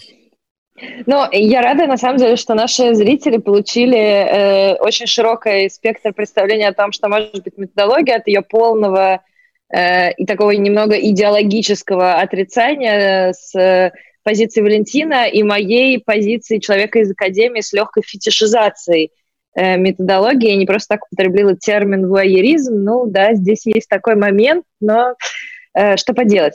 Сейчас мы переходим уже к зрительским вопросам. У нас парочку есть, но перед этим я предлагаю вам сейчас на вопросы, которые буду задавать, я буду их скорее озвучивать, хотя первый задам свой отвечать в свободном режиме. То есть если вам есть что сказать на этот счет, э, отвечайте э, в, как бы без очереди, что называется. Наверное, мой первый вопрос, он касается того, о чем, когда мы готовились все вместе к этому разговору здесь, обычно все спикеры к таким разговорам готовятся, э, я ребятам сразу этот вопрос озвучила. Вопрос мой звучит так. Где-то порядка 15 лет назад в Э, в contemporary арте, прежде всего в музыке, э, танце и лет на семь позже в театре э, появляется так называемый когнитивный поворот в методологии. А именно, что э, большая часть, э, ну, давайте так, небольшая, но заметная часть исследователей со стороны э, Life Arts начинает обращаться к тому, что может позволить себе в качестве эксперимента neurosciences и когнитивной науки. Э, с другой стороны, примерно в это же время э, появляется и то, что Мария Фарекман назвала в своей статье, переводя на русский, э, культурная нейронаука, кажется, как-то так, да, говоря о том, что предметом нейронауки все чаще становилось такая, такое исследование мозга, которое бы рассказывало нам что-то о культуре о процессах обучения, о процессах становления культуры и так далее. И сейчас это, в общем-то, достаточно заметный такой тренд, который есть в методологии. Э, я даже вот эм, решила подойти к этому с цитатами, как проходит в академическом исследовании. И в чудесной книжке, которая вышла в 2016 году, называется «Theater and Cognitive Neuroscience», Заметьте, что она называется Cognitive Neuroscience. Обычно Cognitive Science и Neuroscience при противопоставляется, почему-то здесь э, они вместе указаны. В введении коротком, который авторы, соответственно, коллективная монография, она посвящена пересечению э, театроведения и э, когнитивных и нейронаук, э, и в процессе этой монографии э, на самом деле предлагается создать новую дисциплину, которая будет называться Embodied Theatrology.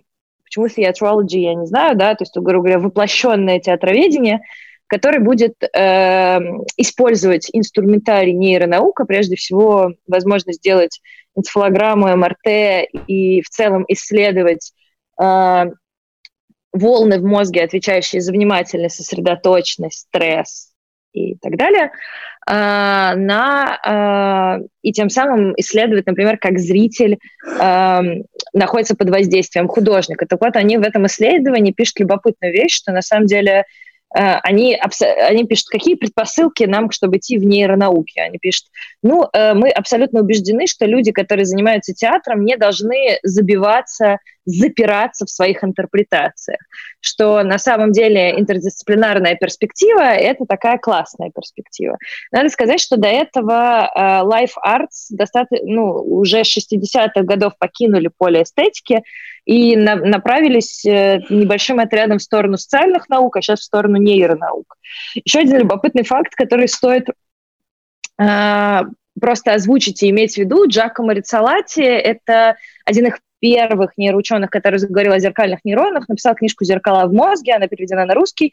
Э, и он, эта книжка начинается с его введения, где он пишет – Э, примерно следующее. То, что мы поняли только сейчас, а книжка выходит в 92 году, если я не ошибаюсь, на итальянском языке, э, Питер Брук понял в 60-е, да, то есть он, они на самом деле сомкнули эти две области через э, поведение человека, через что такое человек, да, просто с разных некоторых перспектив. И мой вопрос к вам, как вы относитесь к такому крену в нейронауках, Э, кажется ли вам и хотелось ли вам попробовать такой инструментарий? Э, я так понимаю, что никто более-менее не пробовал пока, э, ну, в российском контексте. Может быть, поправьте меня, если это не так, но кажется ли вам это, грубо говоря, панацеей или, наоборот, злом? Потому что надо сказать, что существует параллельно с вот этим вот э, трендом на нейро э, аналитику в искусстве, существует тренд э, скептический на, на, на то, что это все зло, и то, что все нам это в искусстве не надо. Мерите там своими экспериментами что-то другое. Э, история искусства да, вполне себе переживет без таких количественных методов. Вот. Э, что думаете, близок ли вам этот поворот? Кажется ли вам, что мы в России должны срочно к нему двинуться? Или ничего страшного, если проскочим? Начну? Да, да, Оль, давай. А, мне кажется, это дико интересно. Я никогда не погружалась в это, но несколько, ну, регулярно э, сталкиваюсь с э, когнитивным поворотом, когда ищу книжки, на основе которых что-нибудь нужно писать, и каждый раз обнаруживаю, что я закрываю эти книжки, которые основаны на когнитивном повороте, ну, типа страниц через 10. А, так что ну вот по вот такому а, неглубокому, но регулярному а, столкновению у меня создается впечатление, что а, мимо когнитивного, когнитивный поворот каким-то образом проходит мимо интерсекциональности и а, пугает меня своей универсальностью. Вот мозг — это мозг.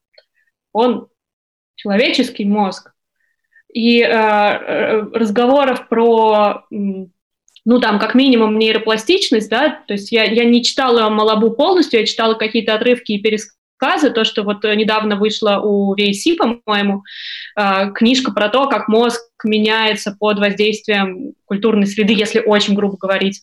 Mm-hmm. Вот. Э, я не вижу не видела среди тех работ э, когнитивного нейроповорота, которые мне попадались в связи с театром и перформансом, чтобы это учитывалось, и уж тем более не видела, чтобы учитывалась не нейротипичность, а это тоже очень интересно.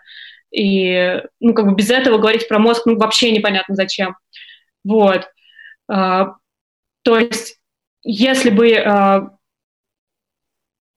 когнитивный поворот нейро, эстетика, э, учитывали вот эти штуки, или, может быть, они на самом деле э, их учитывают, я просто не знаю, где читать и где искать, то э, это кажется интересным. И еще один раз я сталкивалась, и для меня это стало прямо классным. Я писала такой гид по воображению как категории, то есть э, не применительно к перформансу, хотя там были какие-то примеры из перформанса, из танца, вот, но это был скорее такой, ну, какой-то общий теоретический текст. И э, я прочитала ну, несколько книжек, одна из которых оказалась особенно хорошей, э, основанных именно на нейроанализе, э, в которых э, э, расписывалось, через какие разные категории, ну, расписывалось в первую очередь с активистских позиций, то есть с позиции критики дуализма тела и разума, с позиции того, что тело тоже разум. Ну, как бы, да, инактивизм — это то, к чему я супер хорошо отношусь, и то, что тоже является там частью моей э, методологии дефиса здравого смысла. Вот. Э, и там были перечислены э, и развернуты очень подробно пять режимов воображения от притворства до конструирования э, нового объекта из уже имеющихся образов, или там какого-то типа символического, символической обработки, когда ты видишь, э, что перед тобой нарисован треугольничек, но ты понимаешь, что это гора, и это происходит в твоем воображении. Вот. И это, в принципе, звучит тоже как э, ну, методология, хоть ее и нужно запретить, для анализа перформанса, как работает воображение, как перформанс провоцирует воображение. Вот.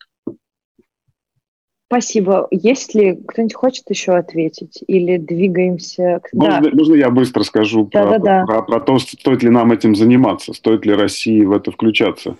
А, мне кажется, что, как и у любой научной дисциплины, связанной с количественными методами, замерами и исследованиями, здесь есть как бы два модуса ее существования дальнейшего. Либо это такой лабораторно-университетский модус – или лабораторно-технологический модус. Например, Яндекс может заняться такого рода исследованиями, потому что, потому что у Яндекса много денег на то, чтобы покупать соответствующую базу. А, либо, э, соответственно, как бы исследования в этой области могут стать демократичными, доступными широкому кругу людей для реализации на кухне, как это случилось, например, э, с генной инженерии сейчас происходит постепенно с генной инженерией сейчас, потому что э, почти любой человек, по крайней мере, на территории Соединенных Штатов, может заказать себе на кухню набор CRISPR для вот этого сплайсинга, gene-сплайсинга, да. И если мы каждый на своей кухне будем, э, как э, вот исследователи перформанса, заниматься замерами, э, замерами мозговых волн и другими нейро нейропластическими экспериментами с собой, как авторами, и с своими друзьями, с своим кругом, это, безусловно, послужит а, как минимум, а, как минимум, как бы ну, нахождению, да, нахождению на одном уровне с, этой, с этим знанием, да, потому что если мы будем просто читать тексты с уже заданными выводами о том, к чему привели нейро, нейропсихологические исследования в наших областях, то мы будем иметь дело все равно с литературой. У нас не будет праксиса исследования. Без праксиса исследования а, читать это и учитывать эту информацию, я не вижу никакого смысла. Э, либо у нас есть праксис, и мы можем сами верифицировать а, э, эти исследования, либо у нас нет этого праксиса, и для нас они такая же далекая реальность, как, я не знаю, яхта какая-нибудь, да? А, так что если на демократичном уровне мы можем этим заняться и можем стать каждый э, нейроучеными, да, и вкладываться в нейронауки по там, 5 минут в день или сколько наш график позволяет, окей. Если мы должны читать литературу и проникаться выводами, э, сделанными в определенном э, исследовательском, как бы, в исследовательской ситуации, в техническом модусе, то мне кажется, что ну, нет смысла особо. Я хочу сразу сказать о доступности этих технологий, потому что, наверное, пару лет как на рынке появились и российские, и зарубежные нейроинтерфейсы портативные, которые синхронизируются с приложениями. Сейчас во многом э, к ним есть управлять вашей медитацией.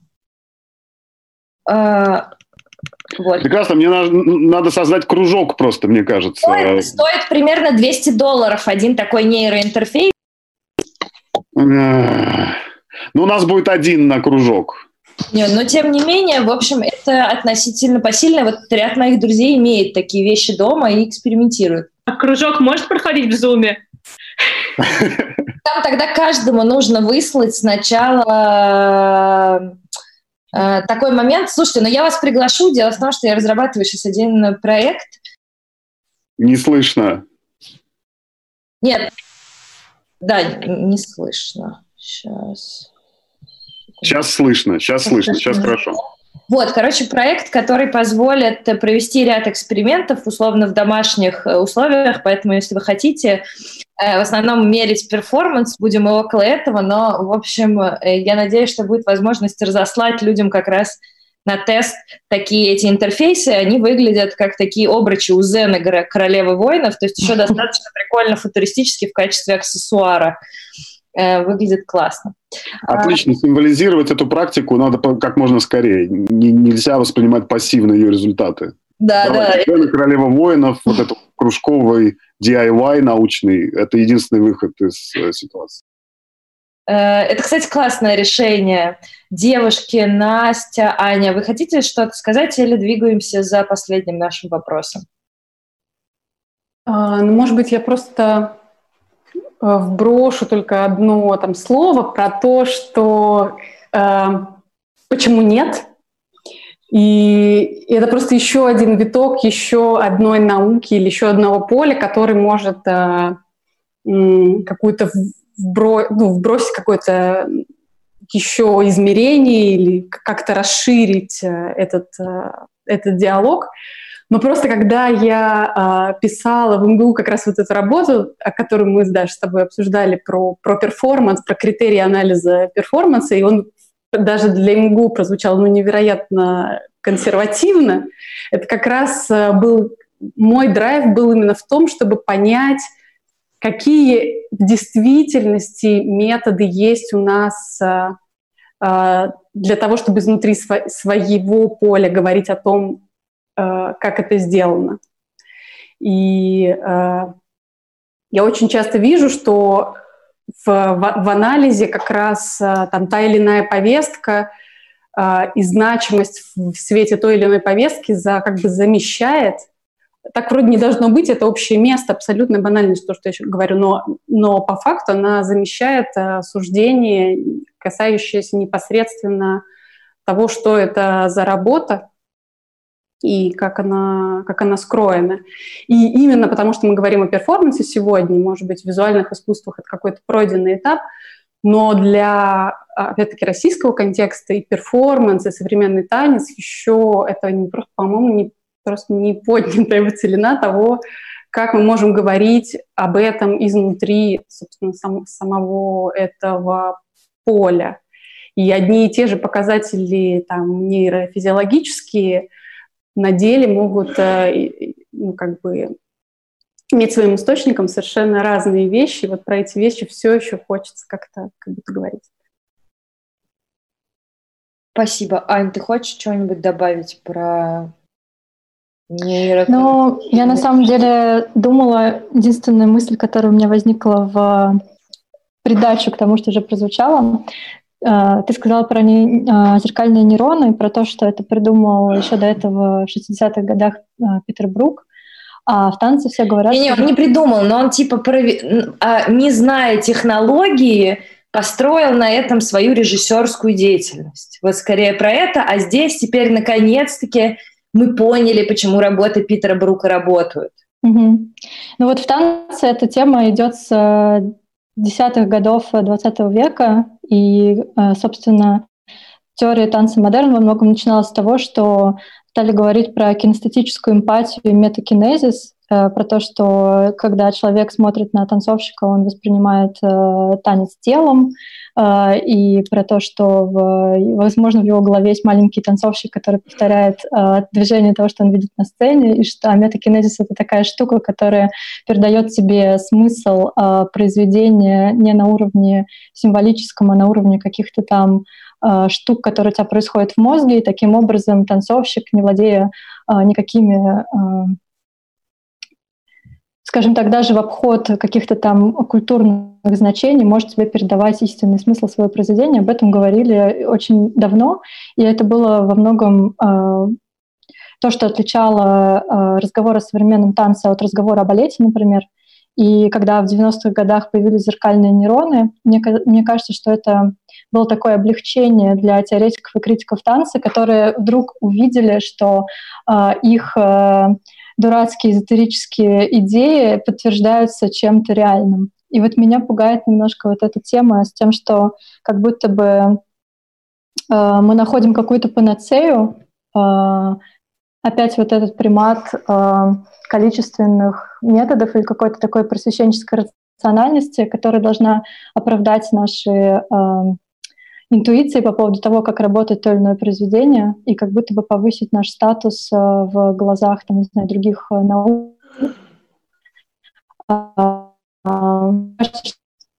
но когда я встречаю ссылки на там, количественные исследования, какие-то такие подходы э, типа более объективные, это, возможно, это во многом про то, что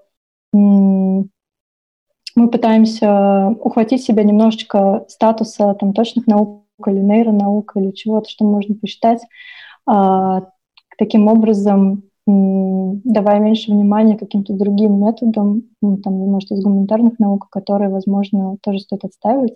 То есть я просто, это как замечание, это совершенно не значит, что я против того, чтобы, чтобы этим заниматься, просто, мне кажется, есть еще момент иерархии знания, которые а когда, например, если танец постоянно отстаивает какое-то другое знание, не знаю, там, феноменологическое, из опыта еще какой-нибудь, и когда мы говорим, о, а теперь мы можем все это посчитать и объяснить, как это на самом деле, в этом есть какой-то момент такой ну, для меня спорный. То есть просто я хотела бы, наверное, обратить на это внимание.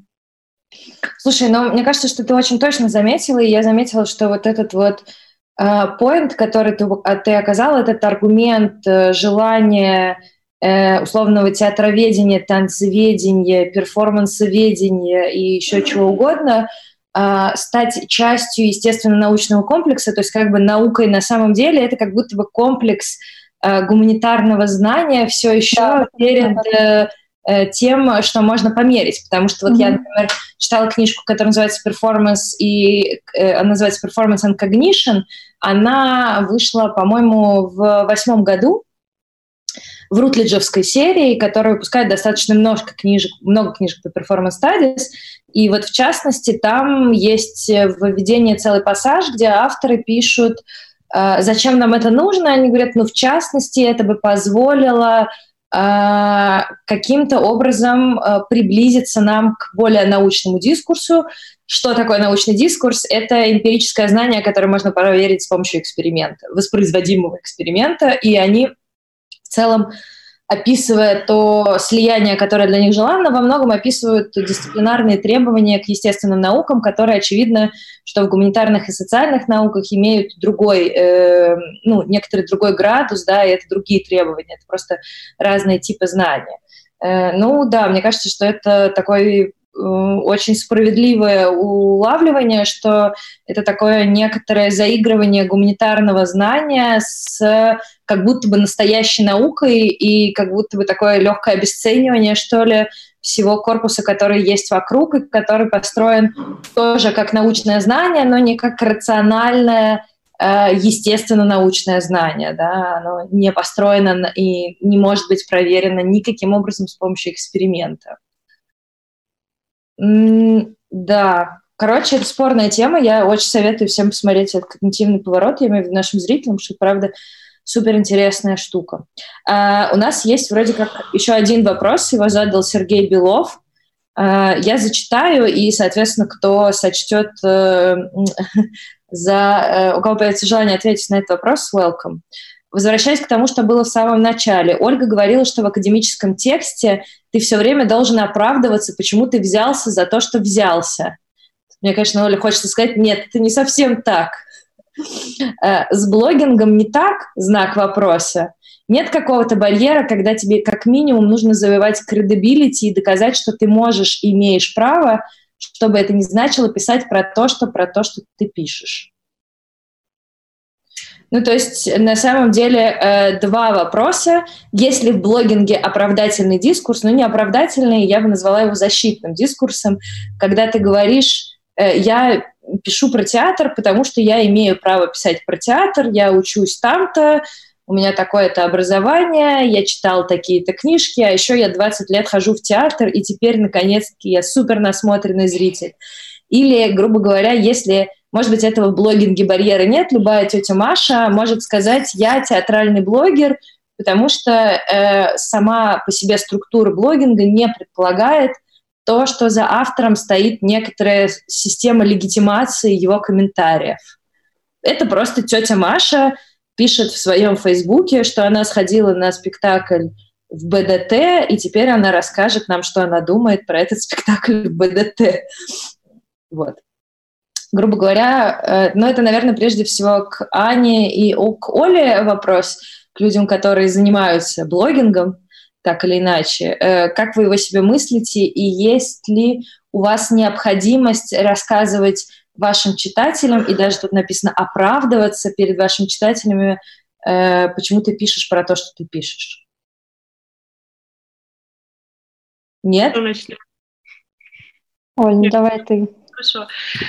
А, я, забавно, я мало думала об этом. А, ну просто есть, наверное, но похоже, что блогинг все-таки строится как а, аргумент к авторитету, то есть ты постепенно нарабатываешь свой авторитет, который да, измеряется количественно числом подписчиков или чем угодно, какой-то цитируемостью, может быть, тоже заказами в других местах. Э, ну, то есть вряд ли образованием, честно говоря. Э, вот. И когда он накоплен, уже э, ну, его сложно потерять. То есть можно, конечно, ну, если поставить себе задачу его потерять, то его можно потерять, но в целом это займет не один вечер и не один пост. Вот. А когда ты пишешь академический текст, насколько я это себе представляю, вот такой академический текст в вакууме, понятно, что тоже институт репутации работает в академии точно, ну не точно так же, но каким-то образом он работает, а, то ты в каждом, внутри каждого своего текста а, тебе нужно оправдаться. В блогинге э, ты оправдываешься генерально, ну, оправдываешь, легитимируешь себя как угодно, но структура текста не задана оправданием и не подчинена ему. Ты можешь просто сказать, это классно, и, в общем, ты можешь даже не объяснять, почему. Просто можешь сказать, это классно, я так периодически делаю. А, можешь сказать классно и объяснить, почему. А, но нет вот этого момента, что э, сейчас я объясню вам, почему я объясняю вам, что это классно. Вот. Так, а я даже не хочешь дополнить mm. Mm. Да, мне кажется, что э, в блогинге тоже это есть э, момент того, что тебе нужна какая-то легитимизация, но для меня это во многом связано с тем, что я вижу э, свой канал все-таки в сети каких-то других профессиональных площадок и профессиональных контактов. То есть я себя совершенно не вижу как академический исследователь, просто потому что я нахожусь не в академии, у меня другой бэкграунд. Эм, но у меня всегда есть в голове некоторая сеть, ну, можно сказать, какие-то точки, которые размечают для меня поле профессионального сообщества, на которые я ориентируюсь. А есть, с другой стороны, аудитория, которая... А, я очень часто встречаюсь с тем, что я на самом деле не понимаю, кто моя аудитория. Очень часто это люди довольно, ну, скажем так, ну, это не всегда профессиональная аудитория. Очень часто это люди, которые просто интересуются, просто откуда-то там пришли, просто каким-то боком что-то слышали, видели. И э, мой внутренняя, э, моя внутренняя система как бы легитимизации своей деятельности, она скорее связана с тем, как я э, вижу себя в контексте профессиональных отношений, то есть с коллегами, как, как, какие у меня позиции относительно того, что размечено в медиаполе с э, теми людьми, которые в этом пишут. И это может быть, это совершенно не обязательно должна быть какая-то академическая э, тема. То есть, например, я себя совершенно не, отно, не соотношу с контекстом современного российского театроведения. То есть я вообще не знаю, кто эти люди и какое я имею к ним отношение. Но у меня есть какая-то другая своя система, которая сформировалась. Это то, о чем я говорила, вот эта система альтернативной экспертизы, которая вот в низовых вот этих медиа э, штуках складывается. Вот она для меня есть. Вот. Что касается э, того, что действительно есть момент, когда ты достигаешь э, какого-то плата, что ли, ты понимаешь, что э, у тебя есть как какое-то, там, не знаю, какая-то позиция, которая позволяет тебе регулярно уже что-то делать и совершенно никак не объяснять, почему ты вообще об этом пишешь. Мне кажется, это связано э, на практике, для меня это было связано с регулярностью ведения телеграм-канала. Просто когда ты два года что-то пишешь, ты, ты уже как бы априори становишься как будто бы легитимным писцом в этом поле. Вот, и это работает, мне кажется, не совсем через институт какой-то Э, подтверждение твоего авторитета, а во многом из того, что у тебя есть э, постоянная регулярная практика, и люди это постоянно читают. То есть такой двойной момент. Да, спасибо большое. Настя, Валентин, вы хотите что-то дополнить к этому вопросу? Ну и если нет, тогда мы закончили э, наш разговор. Спасибо большое. Честно говоря, это было, как говорят в английском языке, very fruitful. Я думаю, что ну, мне лично очень надо переварить, потому что очень любопытно, что действительно в этом разговоре получилось, что э, как бы ну, я когда выбираю спикеров, я думаю о том, э, насколько позиции будут похожи, насколько люди будут поднимать одни и те же вопросы. И редко бывает, что люди поднимают э, одни и те же вопросы на разные темы. Все идут в разные стороны. Э, но здесь, честно говоря, такого разнообразия э, формулировок, критериев и границ я не слышала очень давно.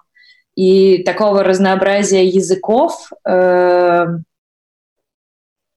вот. Так что спасибо вам большое. Это было очень классно. И спасибо всем, кто нас смотрел и еще посмотрит. Э, спасибо за приглашение. Спасибо большое, да. Спасибо. Да, да, спасибо. спасибо. Э, Ира, мы закончили трансляцию.